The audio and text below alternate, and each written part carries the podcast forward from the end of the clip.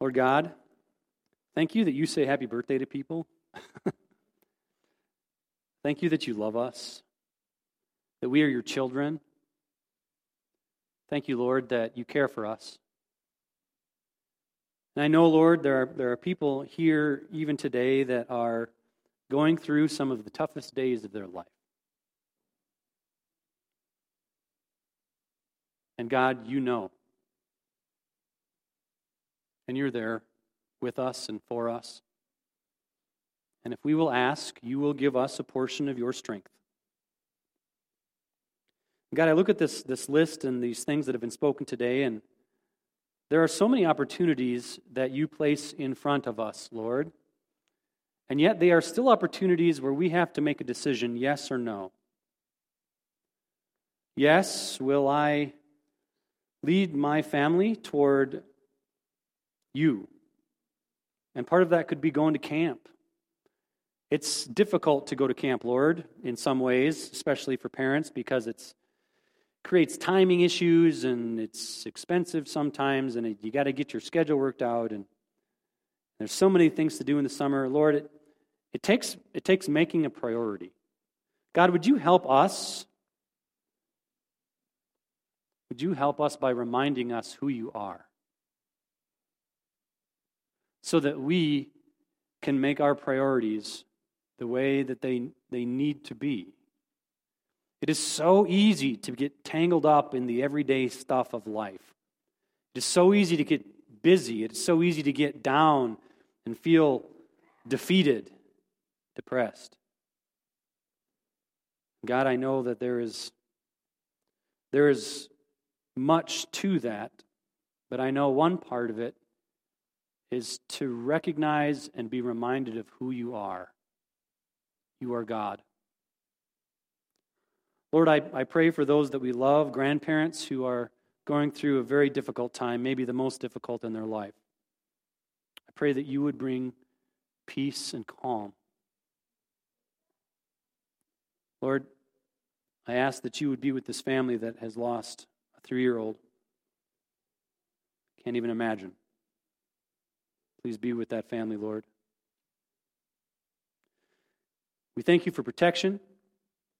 We thank you for uh, modern medicine that has given us opportunities for things like knee replacement surgeries.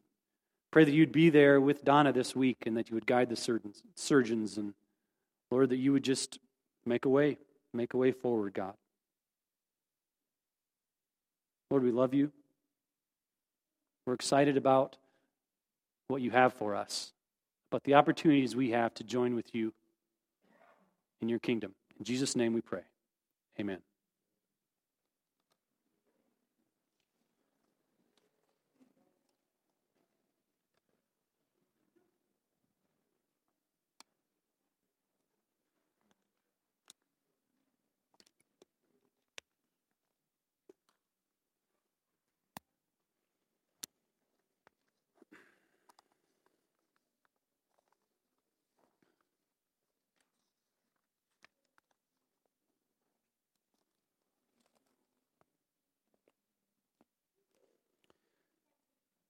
We have been journeying through the Gospel of Luke.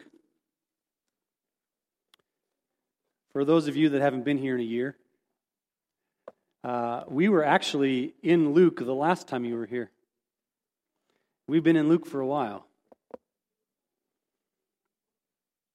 Today we're going to do something different. So I've been trying to decide if if I was um, just being a chicken or not. Because I've felt for a, a, quite a while, I mean, maybe six weeks, I felt like I've known what I'm supposed to do on this Sunday. But I haven't, I didn't think it was right. I didn't think that I was hearing from God. And so I've been asking God to make sure, are you sure this is what you want me to do? Well, next week is Palm Sunday. And um, I will not be here next week. We have an opportunity, well, um, we're going to Indiana to um, with Ryan for a pre-registration process for college. He's going to uh, Anderson University next fall, and it's, uh, it's registration weekend next weekend. And so we're going to be there, and I will not be here. So I will not be part of Palm Sunday, which is a little strange, I guess, but I will be here for Resurrection Sunday. And so next week is going to be something different. I mean, we'll celebrate Palm Sunday, but it's going to be a there's going to be a testimony time next week. And I, I think that's going to be very rich. Pastor Sarah and Pastor Mike will be organizing and coordinating that. And so today, as we have been in the Gospel of Luke for quite a while, and we are approaching Resurrection Sunday in two weeks, I've known that what God wants me to do this Sunday is just read. So I'm going to read. That's all I'm going to do. And I, I feel like I'm not doing my job. I felt like I've been asking God, why, why shouldn't I like get some big sermon ready and and what I've felt is God say, I just want my people to hear just my words. So, if, if uh, you want to talk to the Board of Trustees and tell them I'm not doing my job, you can. I kind of feel like I'm not. But that's what God's told me to do today. As we open up the Word, I'm going to read two chapters Luke 22 and 23. We are going to look at the last two days of Jesus' life, and I am just going to read it. Heavenly Father, we need you to show us what you would have us to know in your word. God, this is going to have to be you. All I'm going to do is read. Holy Spirit, I pray that this place would be filled with your presence. I pray that we would hear your word in a way that would go inside us that has never gone before. We invite you here, Holy Spirit. In Jesus' name, amen. And now, just to begin with, I want to go back to Luke chapter 1 before I start in Luke chapter 22. And I, remind, I want to remind you the reason why Luke wrote this book. Luke chapter 1, verses 1 through 4. Many have undertaken to draw up an account of the things that have been fulfilled among us, just as they were handed down to us by those who, from the first, were eyewitnesses and servants of the word. Therefore, since I myself have carefully investigated everything from the beginning, it seemed good also to me to write an orderly account for you, most excellent Theophilus, so that you may know the certainty of the things you have been taught. As I read these two chapters today, I want you to listen for how Luke has woven together the story of Jesus' journey to the cross with eyewitness testimony. Luke has carefully arranged this account to make sure that we, the readers, would recognize that these events really did happen and they really were witnessed. People really saw this. In other words, Luke makes he makes sure that we know Jesus of Nazareth. He wants to make sure that we know Jesus the teacher, Jesus the miracle worker, Jesus the Messiah. This was the Jesus who really was falsely arrested and he really was falsely executed. Luke chapter 22, picking up right where we left off last week.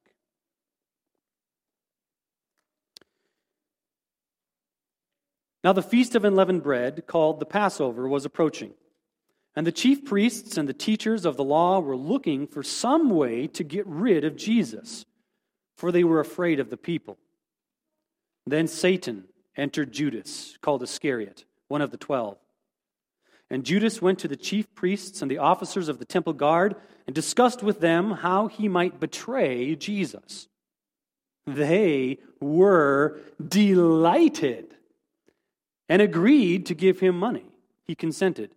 And watched for an opportunity to hand Jesus over to them when no crowd was present. Then came the day of unleavened bread on which the Passover lamb had to be sacrificed. Jesus sent Peter and John, saying, Go and make preparations for us to eat the Passover. Where do you want us to prepare for it? They asked. He replied, As you enter the city, a man carrying a jar of water will meet you. Follow him to the house that he enters, and say to the owner of the house, The teacher asks, Where is the guest room where I may eat the Passover with my disciples? He will show you a large upper room, all furnished. Make preparations there. They left and found things just as Jesus had told them, so they prepared the Passover. When the hour came, Jesus and his apostles reclined at the table, and he said to them, I have eagerly desired to eat this Passover with you before I suffer. For I tell you, I will not eat again until it finds fulfillment in the kingdom of God. After taking the cup, he gave thanks and said, Take this and divide it among you. For I tell you, I will not drink again of the fruit of the vine until the kingdom of God comes. And he took bread, gave thanks, and broke it, and gave it to them, saying, This is my body given for you. Do this in remembrance of me. In the same way, after supper, he took the cup, saying, This cup is the new covenant in my blood, which is poured out for you. But the hand of him who is going to betray me is with mine on the table.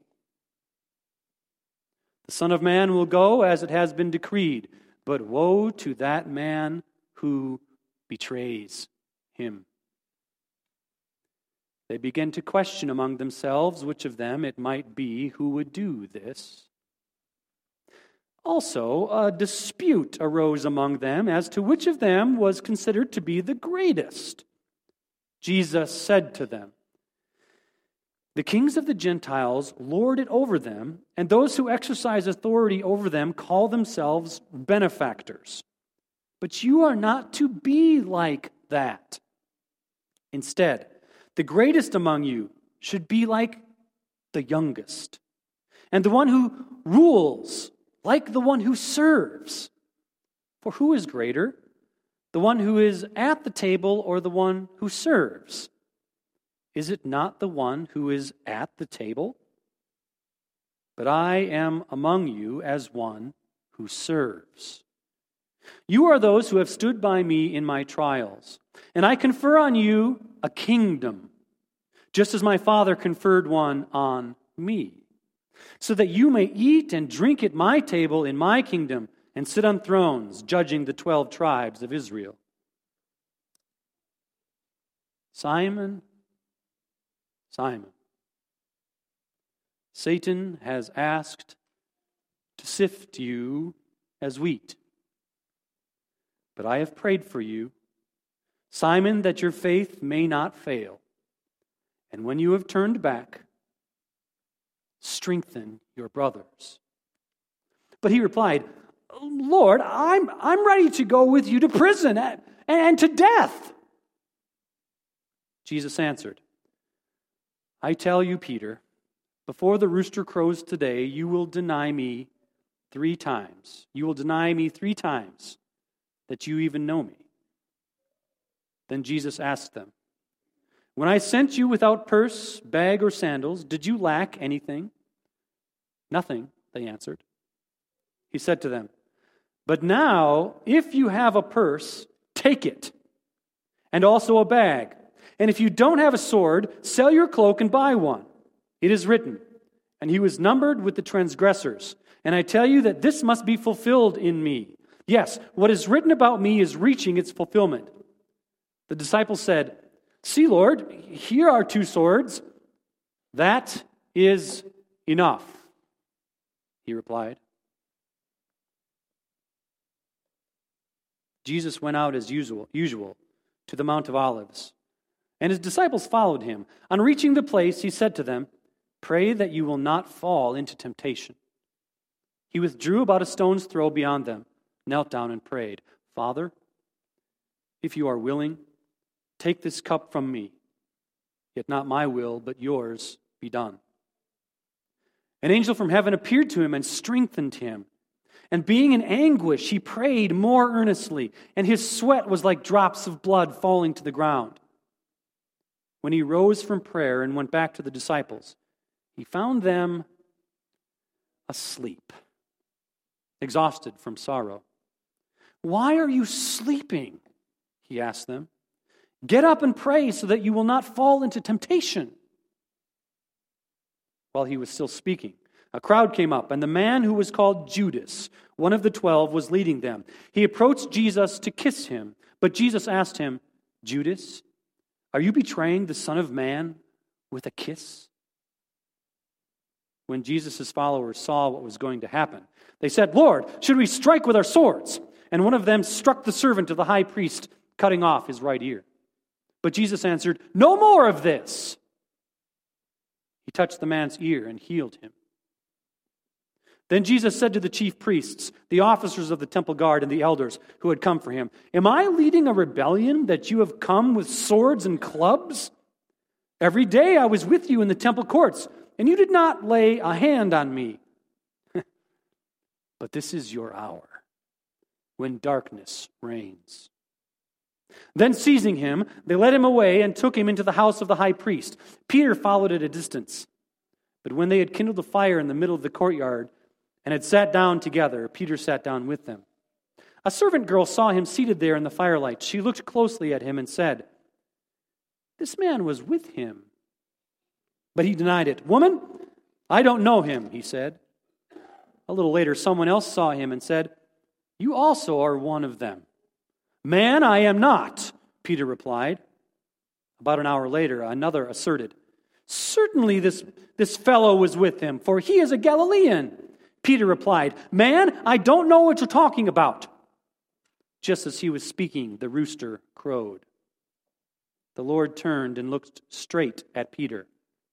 Then Peter remembered the word the Lord had spoken to him Before the rooster crows today, you will disown me three times. And he went outside and wept bitterly.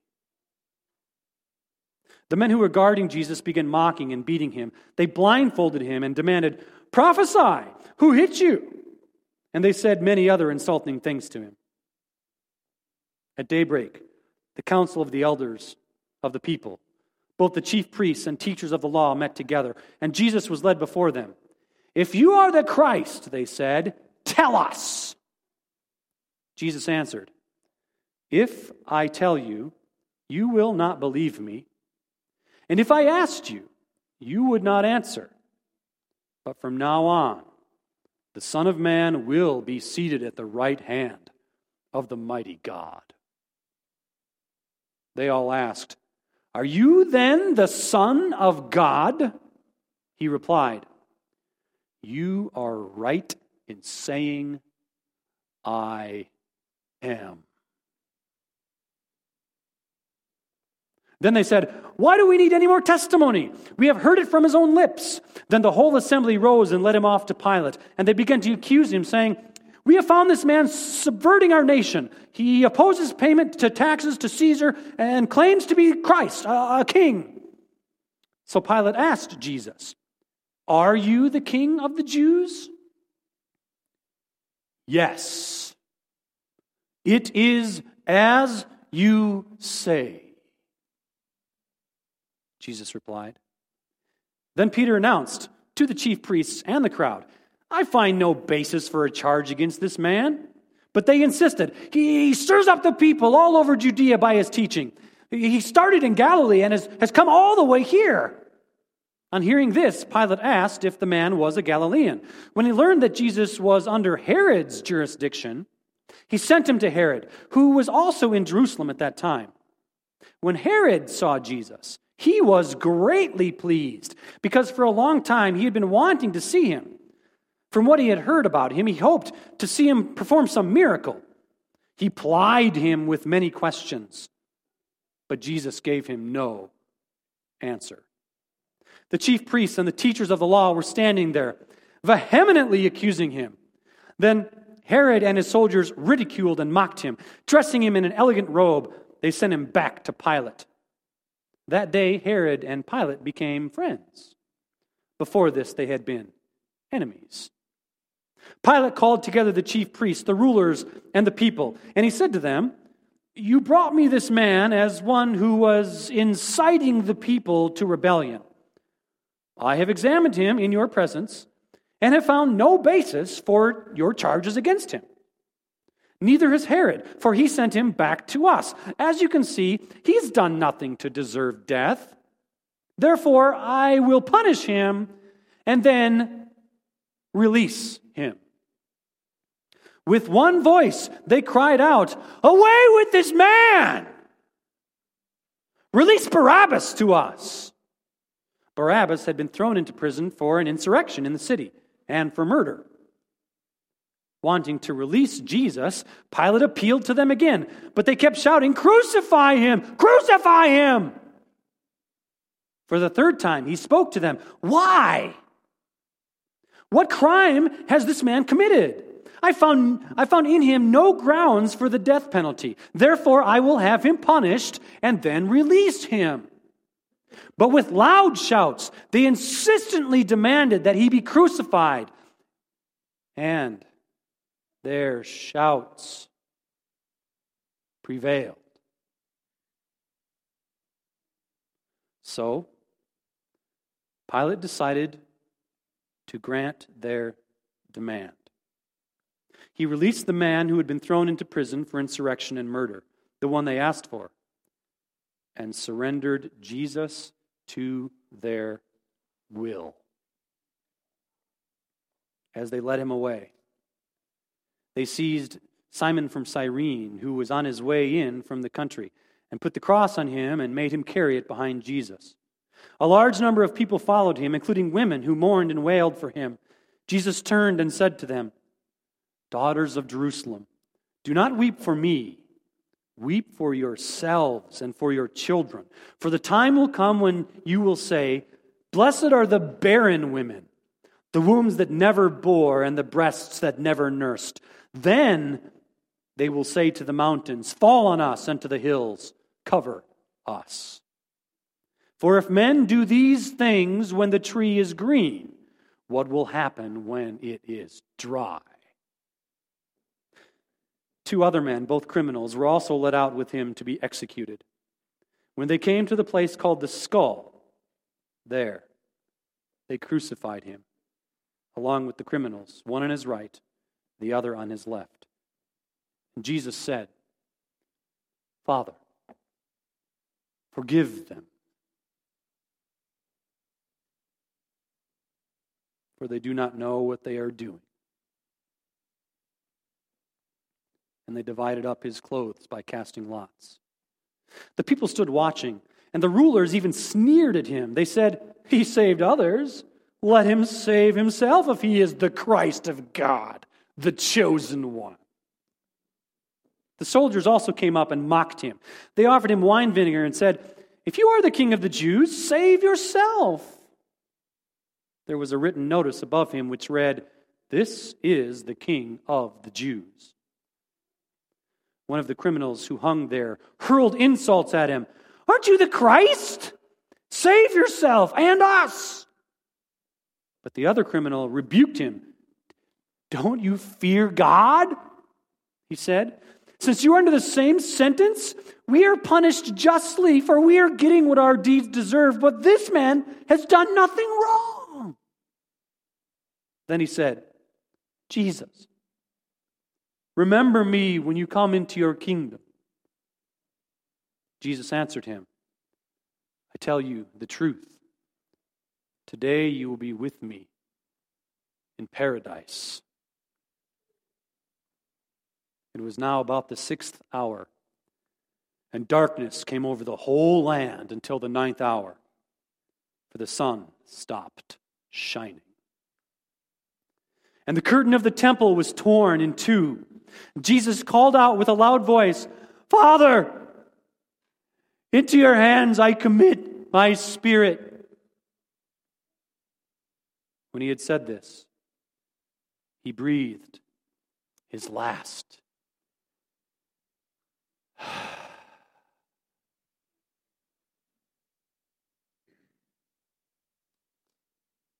the centurion, seeing what had happened, praised God and said, Surely this was a righteous man. When all the people who had gathered to witness this sight saw what took place, they beat their breasts and went away. But all those who knew him, including the women who had followed him from Galilee, stood at a distance watching these things. Now there was a man named Joseph, a member of the council, a good and upright man, who had not consented to their decision and action. He came from the Judean town of Arimathea, and he was waiting for the kingdom of God. Going to Pilate, he asked for Jesus' body. Then he took it down, wrapped it in linen cloth, and placed it in a tomb cut in the rock, one in which no one had yet been laid. It was preparation day, and the Sabbath was about to begin. The women who had come with Jesus from Galilee followed Joseph and saw the tomb and how his body was laid in it. Then they went home and prepared spices and perfumes, but they rested on the Sabbath in obedience to the commandment.